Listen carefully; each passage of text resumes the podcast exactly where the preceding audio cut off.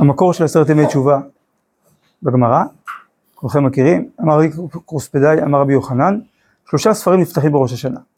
אחד של צדיקים גמורים, ואחד של רשעים גמורים, ואחד של בינונים. של צדיקים גמורים נכתבים ונחתמים לאלתר לחיים, של רשעים גמורים נכתבים ונחתמים לאלתר למיתה. אז הכל נגמר בראש השנה עצמו. ובינוניים תלויים ועומדים מראש השנה עד יום הכיפורים. זכו, נכתבו לחיים. עכשיו, אם נבין אה, כפשוטו, יש פה רמב"ם.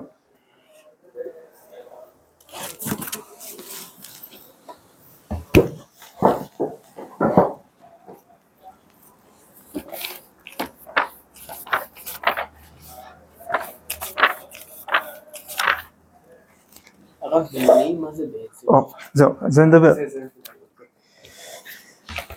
אז קודם כל נגיד אה, מה שנראה לכאורה פשט. כותב הרמב"ם, בהלכות תשובה פרק ג', כל אחד ואחד מבני האדם יש לו זכויות ועוונות. מי שזכויותיו יתרות על עוונותיו צדיק, מי ש... ומי שעוונותיו יתרות על זכויותיו רשע, מחיצה למחיצה בינוני. אז מה, אז אם זה ככה כפשוטו, אז מה, בגלל כמה מתוסבכים שבדיוק בראש השנה לא נסגרו על עצמם, כולם צריכים להיות במתח עשרה ימים, יטפלו בהם אה, חריגים, יעשו ועדת חריגים. למה כולנו צריכים להיות במתח הזה? אז אה, טוב, אז בואו נראה על מה מדובר. ובכלל, למה ספרו לנו את כל הסיפור הזה? הרי זה משהו שמימי, רוחני, עליון. למה חשוב שנדע אותו? טוב, אז בואו נראה. ראה אנוכי נותן לפניכם היום ברכה וקללה. את הברכה אשר תשמעו על מצוות השם אלוקיכם, אשר אנוכי מצווה אתכם היום. ברכה זה, שפע, צמיחה, גדילה, תוספת.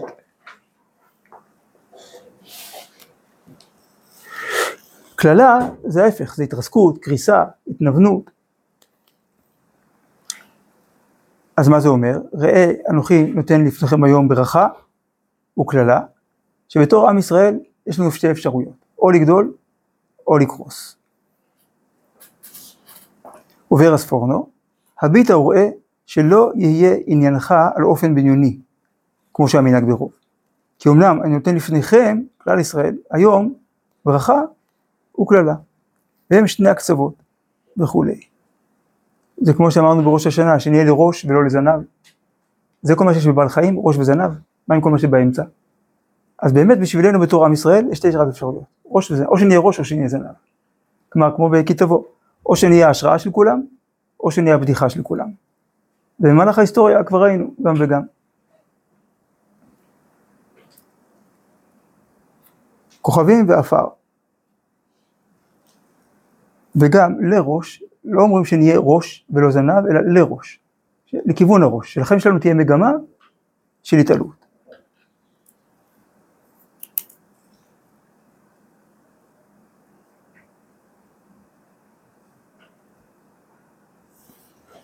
יסוד חשוב למדים כאן על פי פירוש הספורד. התורה מלמדת שלא להיות בינוני. לא לחיות באופן של חציו לכאן וחציו לכאן, אלא לשאוף לשלמות בכל מעשינו. שלמות, שאיפה לשלמות זה לא פרפקציוניזם. ההבדל זה שפרפקציוניזם רוצה שלמות כאן ועכשיו, ואם לא, לא טוב לו. שלמות הכוונה מבט גבוה. וכדברי הספרי כאן, שהדגיש את השייכות שבין הנאמר בפרשתנו לנאמר בפרשת ניצבים ובחרת בחיים. כלומר, הפסוקים בפרשת ראה מסבירים מה הכוונה ובחרת בחיים, באיזה חיים לבחור, מה זה החיים שבהם אנחנו רוצים לבחור, דהיינו אין לכוונה רק כפשוטו לחיות, כלומר לא למות, לשרוד, אלא לבחור שלא להיות בינוני. זאת משמעות הבחירה בחיים. לבחור להחליט לגדול. לא לפסוח על שני הסעיפים, אלא מכוח מעשיך ועבודתך תגיע אל החיים השלמים. זכיתי לשמוע את הדברים מפיו גם בעל פה, הוא אומר אסור להיות בינוני. כלומר אסור להתפשר על האיכות המיטבית של החיים הרוחניים שלנו. יסוד חשוב זה נאמר גם בגמרא בנוגע ליום הדין הקרב ובא עלינו לטובה. בינוניים תלויים ועומדים בראש השנה ועד יום הכיפורים. זכו נכתבים לחיים. ובאורו, בעשרת ימי תשובה אדם יכול להכריע את גזר דינו לטובה על ידי תוספת מצוות ומעשים טובים. כלומר, הקדוש ברוך הוא חפץ כי האדם יכריע את גורלו ודינו על פי מעשיו וצדקותיו לטובה. שהאדם עצמו יפעל ויבחר בחיים, ולא יישאר בגדר של בינוני. כלומר, בראש השנה היינו מאוד פסיביים. השם כותב, השם שופט, אנחנו לא יודעים כלום מה קורה. אפילו המצווה שיש בראש השנה היא מצווה פסיבית, לשמוע. אז לא לעשות כלום. השם ברא אותנו, השם ברא אלוקים לעשות, השם ברא אותנו כדי שנתן לנו כוחות עשייה, כדי שנעשה. אז מתי אנחנו עושים? אז לזה נועדו עשרת ימי תשובה. התורה שמה אותנו במצב של אי ודאות. אני לא יודע איפה אני, אז אולי אני בינוני, אולי אליי הכוונה.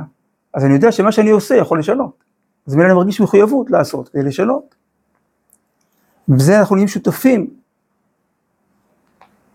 בכתיבה לטובה.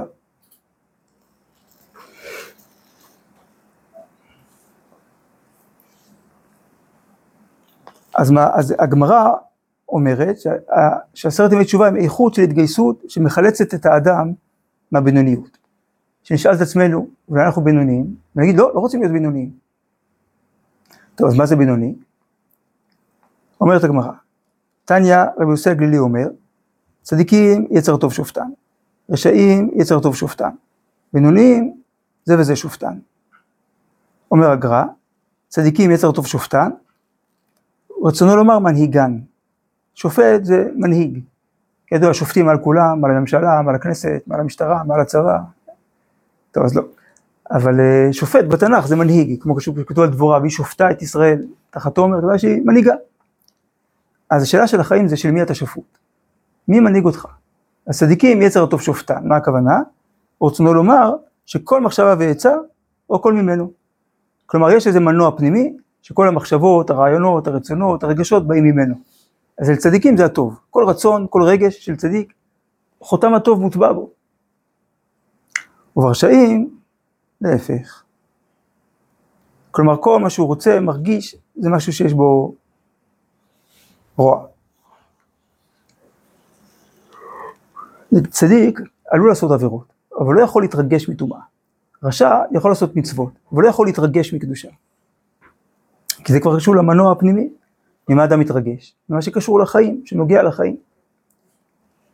ובינוניים, מזה וזה.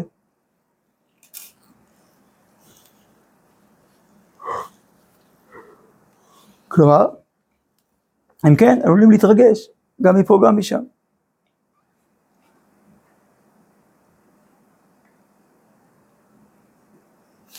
אז יוצא שצדיק, בינוני ורשע זה מבנה אישיות רוחני של האדם. אומר הרב חרל"פ, תלמיד של הרב קוק, יש להבין, מה העניין הזה שאמרו חז"ל, שאם נמצא רובו זכויות צדיק ורובו חובות רשע, מחיצה על מחיצה בינוני.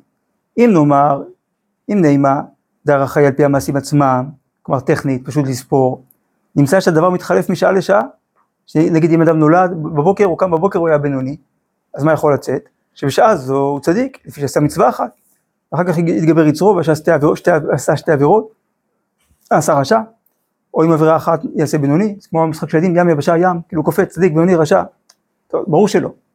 גם ברור שלא סופרים טכנית, גם הרמב"ם, שקראנו, אז הוא כותב שהכל תלוי ברוב, אז הרמב"ם כותב מיד אחר כך בהלכה ב', ושיקול זה אינו לפי מניין הזכויות וההבנות, טכנית, אלא לפי גודלן. יש זכות שהיא כנגד כמה עוונות, ויש עוון שהוא כנגד, שהוא כנגד כמה זכויות. כלומר, זה, זה נגיד, אם אדם, האדם מקיים את המצווה מתוך מאמץ, זה שוקלת נגד הרבה עבירות. להפך, אדם מתלהב מעבירה מאוד, זה שוקלת, היא מכבה הרבה מצוות. הרמב"ם אומר גם בפרק שכאילו אם אדם לא מתעורר בתשובה, אדם לא רוצה לעשות כלום, כי הוא לא מבין את הגודל של מצווה אחת, כן יכולה לשנות את הקו. כן. נכון. אבל זה צריך להיות משהו שבאמת אה, מטה את הכף, שהוא משמעותי. אז, אז אפילו לפי הרמב"ם זה איכות יותר מאשר כמות. לא, הוא כותב שאפילו עבירה אחת יכולה להטות, אבל, ה...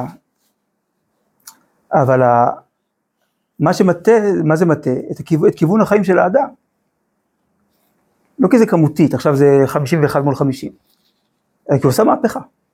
אבל זה בחירה לעטות את הכף.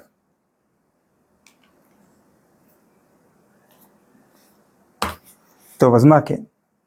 אומר הרב חלק, אבל העניין הוא ששני כוחות יש באדם, כוח טוב וכוח רע. כלומר, יש הרבה כוחות, אבל יש שני כוחות שהם דומיננטיים, שהם רוצים להנהיג את האדם לגמרי, את כל כולו. שהם יוצרים שני טיפוסים רוחניים. יש מי שהסתגל לעצמו, או סיגל לעצמו תכונה, אופי יסודי, שכוח הרע שלו, אין בו כוח בו כי אם להיות מיעוט. בכוח הטוב, יש לו זכות להיות הרוב אצלו. במה זה מתבטא? ואז כל כמה שכוח הרע שלו יתגבר, לא יוכל להתגבר לעשות הרוב. בכל פעם שמתגבר הרע, לעומתו מתגבר הטוב להיות הרוב. יש מושג בביולוגיה הומאוסטזיס.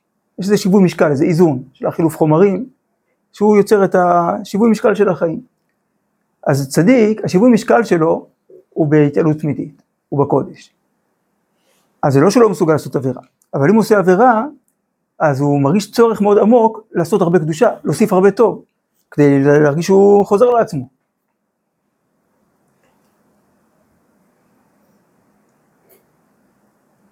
ויש, אומר רב חלב, ויש גם בהפך.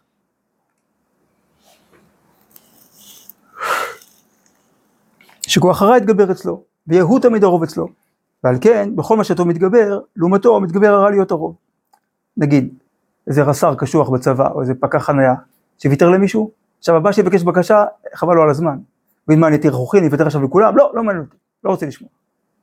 כי אני רוצה להרגיש שהוא, אותו דבר, נגיד רשע שמקיים מצווה, יודע, איזה אירוע משפחתי, לוחצים עליו, מיד אחרי זה הוא אומר איזה משהו ציני, הוא קורץ, כאילו להראות שלא, לא, אני לא באמת, אל תראו אותי ככה, כאילו בסדר. נשארתי מה שאני.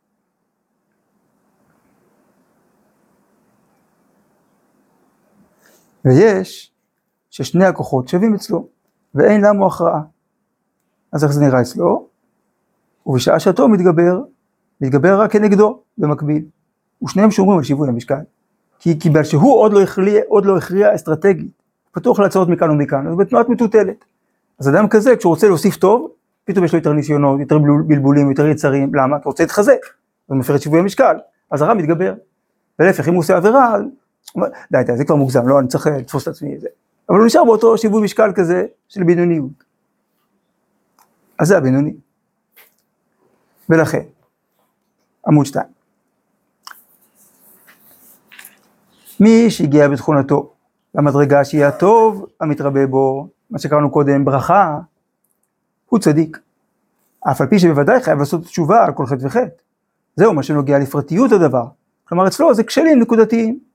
אבל אם באים לדון עליו, על מכלול האישיות שלו, לאיזה סוג הוא שייך, כלומר איזה טיפוס הוא, הדין נותן שהוא צדיק. ומי שהגיע בתכונתו להיות רבו רע, מקומו בסוג הרשע. שייך לטיפוס הזה, האנטי, הלועג, הציני. וכן משום מחצה על מחצה, הוא בינוני. כלומר, הוא טיפוס מתנדנד. ככה מסתדר לו. להיות. אלא שבעשרה ימים שבין ראש השנה ליום הכיפורים, בין הכתיבה לחתימה, יש תקופה מעצבת. אם הוא עושה תשובה, אותו בינוני, על כל פנים על איזו עבירות, הוא מגיע להיות בתכונה שהטוב הוא רוב אצלו, אז נחתם לחיים. אז לכן הדין הוא בשתי פעימות. ראש השנה ייכתבון וביום צום כיפור ייחתמון, זה שבין לבין, באמצע, נגאל את האמצע. נחליט לא להיות באמצע, לא להישאר תקועים באמצע. ונחבר את האמצע אל הטוב. בגלל שאיפה של שקורית בעשר ימים זה מטה את כל הדין של כל השנה? כן, כי זה זה כמו שתגיד ראש השנה. מה, רק בגלל שאדם נראה בראש השנה, עכשיו הסיכומים, ואם אם עוד שבועיים הוא יחזור בו, הוא יעשה דברים טובים. עכשיו יום הדין, כי עכשיו, הקדוש ברוך הוא בראש השנה מתחדשת מלכות השם, בסגנון חדש, באיכות חדשה, שדיברנו על זה שנה שעברה באלול. אז עכשיו הסגנון החדש הזה, הוא בודק מי מתאים, מי לא מתאים. יש, שלב שנתי של אה, מאזן. אז הוא קורא עכשיו, תשארי מה זה לא מאזניים. אז עכשיו אפשר לשנות בקלות דברים שאחר כך קשה לשנות. למרות שכמובן כל השנה, כל בחירה של אדם משפיעה. עכשיו הכל בגדול, זה כמו שכל השנה מברכים מישהו בוקר טוב, ערב טוב, כמה זמן הברכה הזאת בתוקף? כמה שעות? יש לנו שנה טובה? ברכה.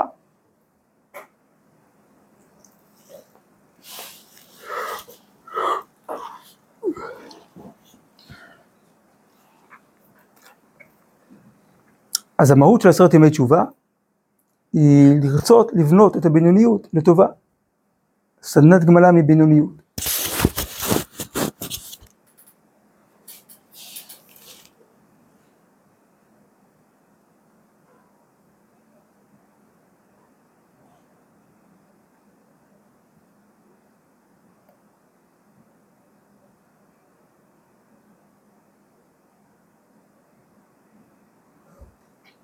Yeah.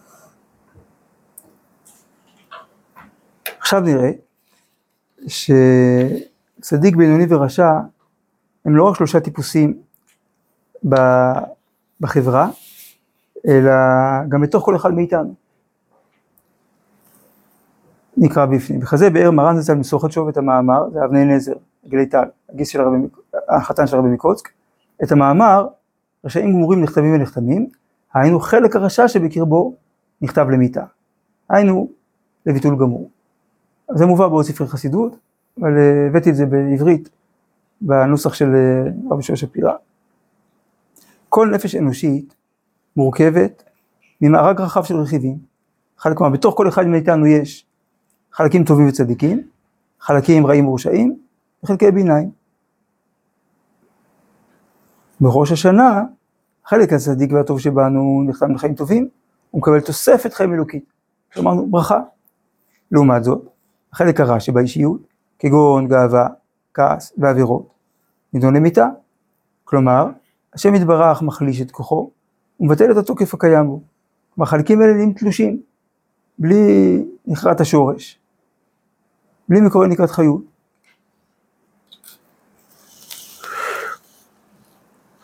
כוחות הביניים שבנו, שהם חצי חצי, שאינם טובים ואינם רעים, כגון אלה השייכים לתחום החולין, תחום האפור, נבדקים בימים אלה. אם הם ירתמו לקדושה, הם יידונו לחיים. כלומר הבינוני זה הקולות הצפים, הרוב הדומם, לשון המאזניים, שהברירה היא על מי, עם מי יבחר להרכיב קואליציה, עם הצדיק או עם הרשע. אז הבינוני הזה, האמת, שהוא רוב החיים שלנו. למה? כשאני, כשה, כשהצדיק שבי מדבר אליי, הוא עושה את זה בגוף שני. נו, מה קורה איתך? מתי אתה מבין שאתה צריך להתחזק? כאילו זה מישהו אחר, למה? כי אני לא מזדהה עם הצדיק שבי, הוא נראה לי גדול עליי, דורש ממני, תובע ממני להתעלות אליו, אז זה כאילו מישהו מבחוץ. הרשע שבי, זה גם לא אני, כי אני לא מזדהה איתו, אני מתבייש במחשבות שלו, ברצונות שלו, אז אי אפשר לקרוא לזה אני. אז מי אני? אם אני לא הצדיק ולא הרשע, מי אני? הבינוני. אני זה כאילו הבינוני שבי, איתו אני מזדהה, אותו אני מרגיש.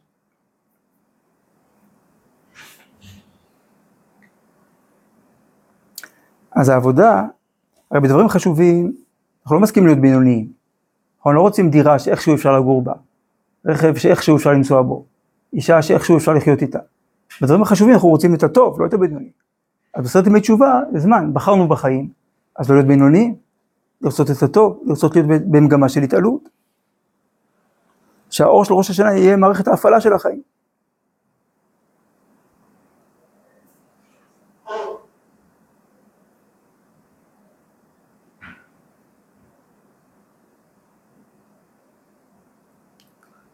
עוד על הבינוני בתור הסתמי של החיים.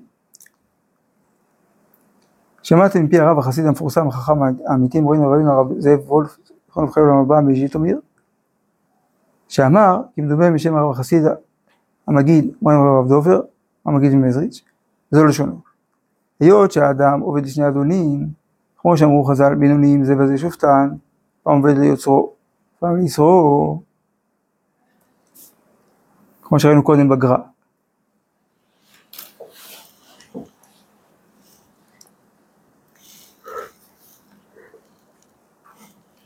ואינו יכול לדון בנפשו, ולפעמים האדם עצמו לא יודע להחליט במה הוא דבוק יותר, אם לימין ואם לשמאל. והבחינה לזה, שידע אדם בנפשו באיזה דרך קשורה נפשו יותר, זה ידע בהרהוריו בעת הפנאי. אם הרהוריו מדברי תורה, ידע שנפשו אינה נפרדת מן התורה.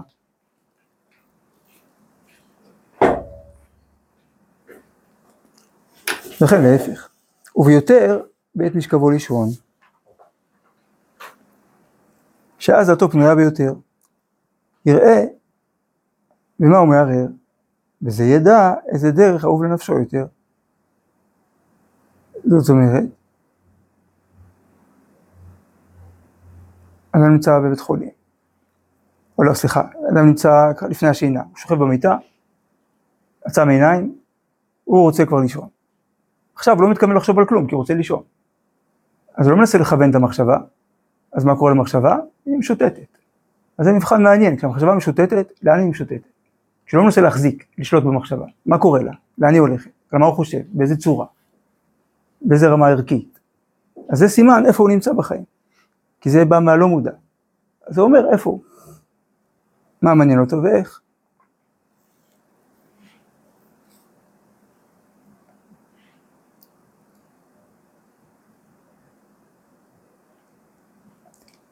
וזאת העבודה, העבודה הזו של גאולת הבינוני, זאת uh, עבודת חיים. זה חלק גם בחשבון הנפש התמידי. אומר המסילת ישרים,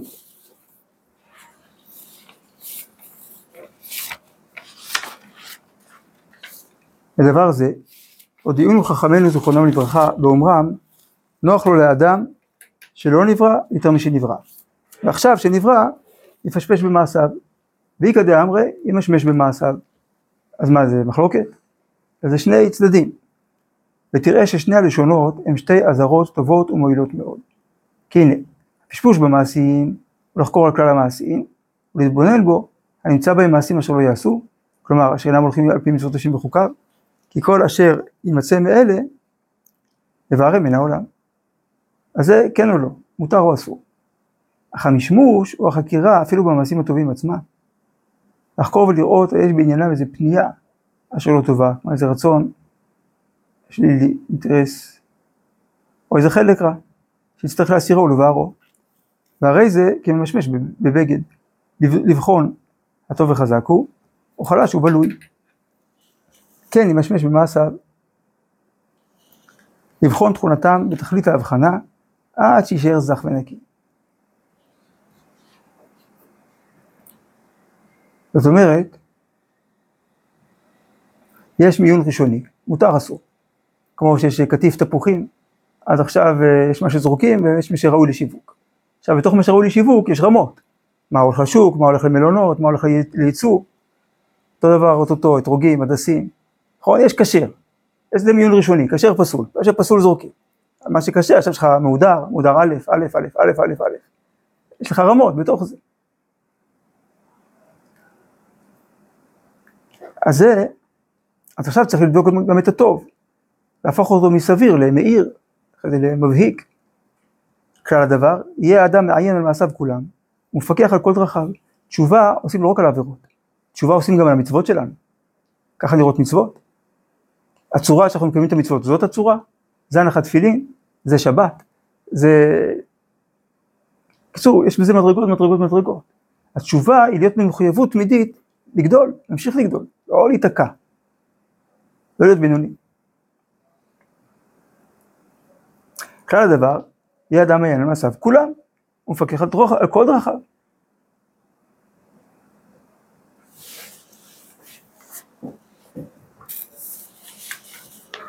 אומר הרב, לאורות התשובה, כשם שצריכים להעלות את המידות והמחשבות הרעות לשורשן ולתקנן ולמתקן, זאת אומרת, אין, אין אה, מידה או מחשבה שהיא רעה במהותה, שצריך אה, להחריט אותה מהנפש, חלילה.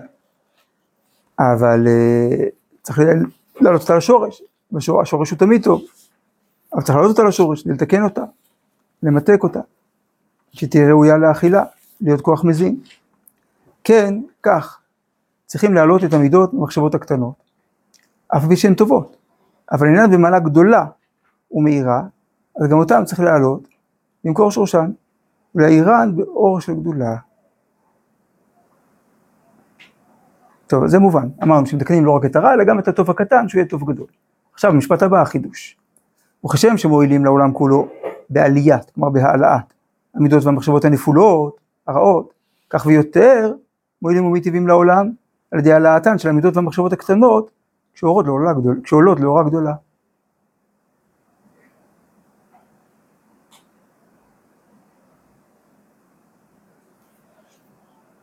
חידוש.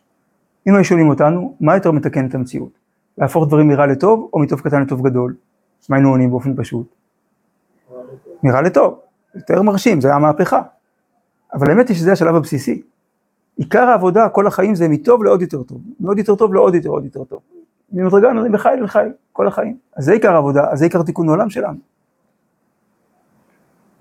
אז עבודת החיים היא לא להיכנע לנטייה להישאר בינוני.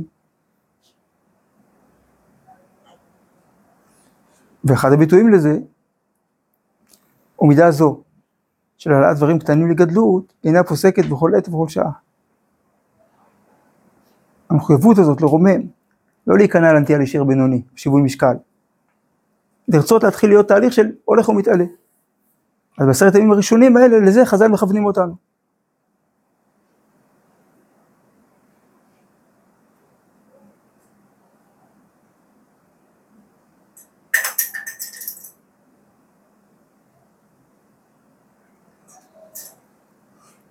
והסימן לזה אומר הרב, ומידה זו, של העלאת דברים קטנים לגדלות, אינה פוסקת בכל עת ובכל שעה, בלי התשובה הגמורה. שצדיקים גמורים באים על ידי עולים במעלות בעלי תשובה. זה שנולדנו דתיים, זה לא סיבה לא להיות בעלי תשובה. אפשר להיות בעלי תשובה, כולנו. כלומר, יש צד שהוא צדיק גמור, אבל הוא מרוצה מעצמו, הוא תקוע. ויש צד של בעל תשובה שמתסיס, מכוון, לגדול. ולכן, עכשיו זה קשור להלכות של עשרת ימי תשובה, אומר הרמ"א, ויש לכל אדם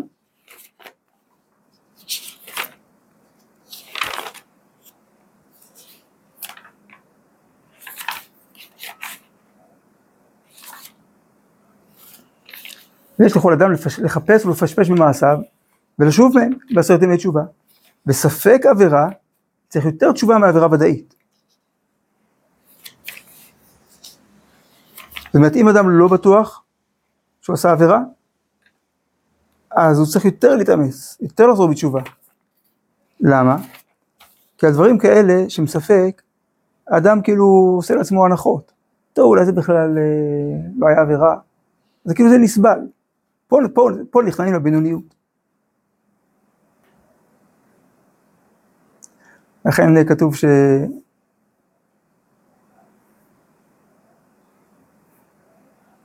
שהשם תלוי, אז הוא יותר, יותר, אה, יותר יקר מחטאת.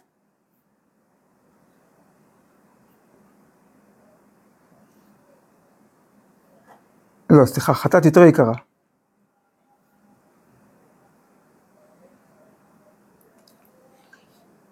כי אדם סולח לעצמו.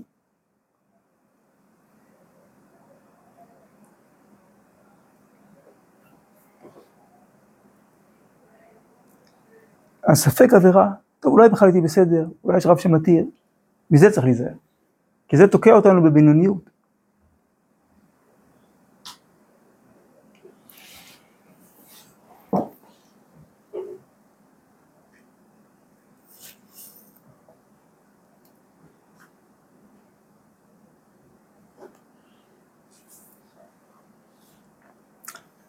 נדלג מקור אחד. אומר הרב, פשוט באורות התשובה. וכשאדם מרגיש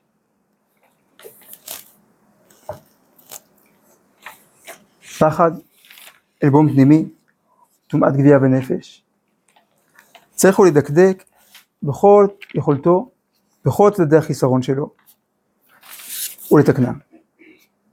ולא יעסוק בזה באופן שטחי. זאת אזהרה לעולם התשובה, כי אז יוסיף ירידה לירידתו. זה סכנה. לעשות תשובה שטחית זה יותר פוגע. למה? כי הוא עוד משלה את עצמו שהוא עושה תשובה. אבל הוא חיפף.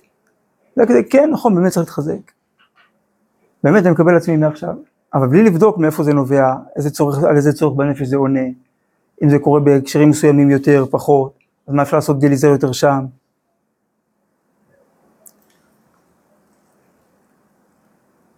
לבדוק מאיפה ההתנגדויות, משהו פנימי, משהו חברתי, שכלי, רגשי. כי אם בעיון חודר ובאומץ רוח טהור, כלומר הרבה כנות והרבה אומץ.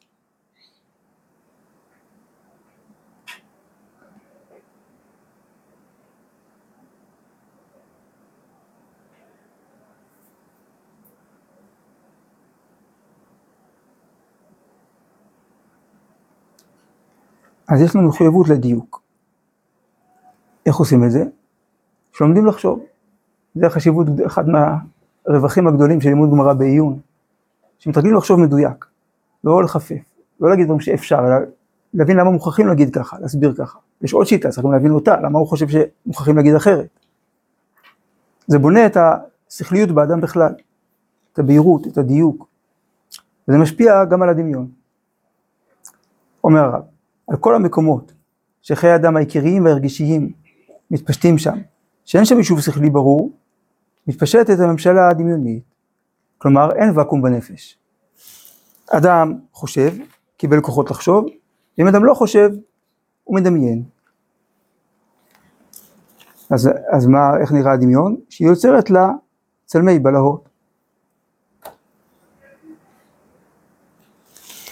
אמנם, אם האדם יוצא ידי חובתו לעמול בכל כוחו במקצוע שידו מגעת שם, לבוא להסתכלות בהירה, מועלת, כמו מועילה, הבהירות הזאת, למשוך קו של יושר גם במקומות שהדמיון לבדו עושה שם את ציוריו. והשערות נהיות שם לדברים מאושרים.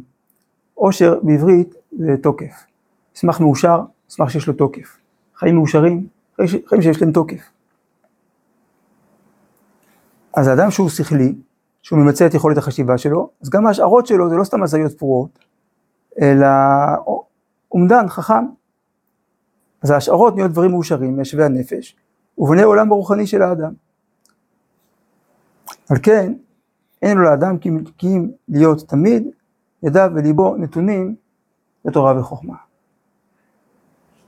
כלומר, זה כלל גדול, אבל לפעמים זה גם כן מפחיד. כי אומרים, טוב, אני אעשה תשובה על מה שאני יכול, מה שאני מגיע, מה עם כל הלא מודע, מה עם כל הצד הפנימי. אז זאת ההבטחה. כשאדם עושה תשובה במה שהוא מסוגל, הקדוש ברוך הוא משלים את זה גם למה שהוא לא מסוגל. בדרך שאדם רוצה ללך בה, מוליכים אותו. אדם מקדש עצמו מעט, מקדשים אותו הרבה. מקדש עצמו מלמטה, מקדשים אותו מלמעלה. יש לנו הבטחה.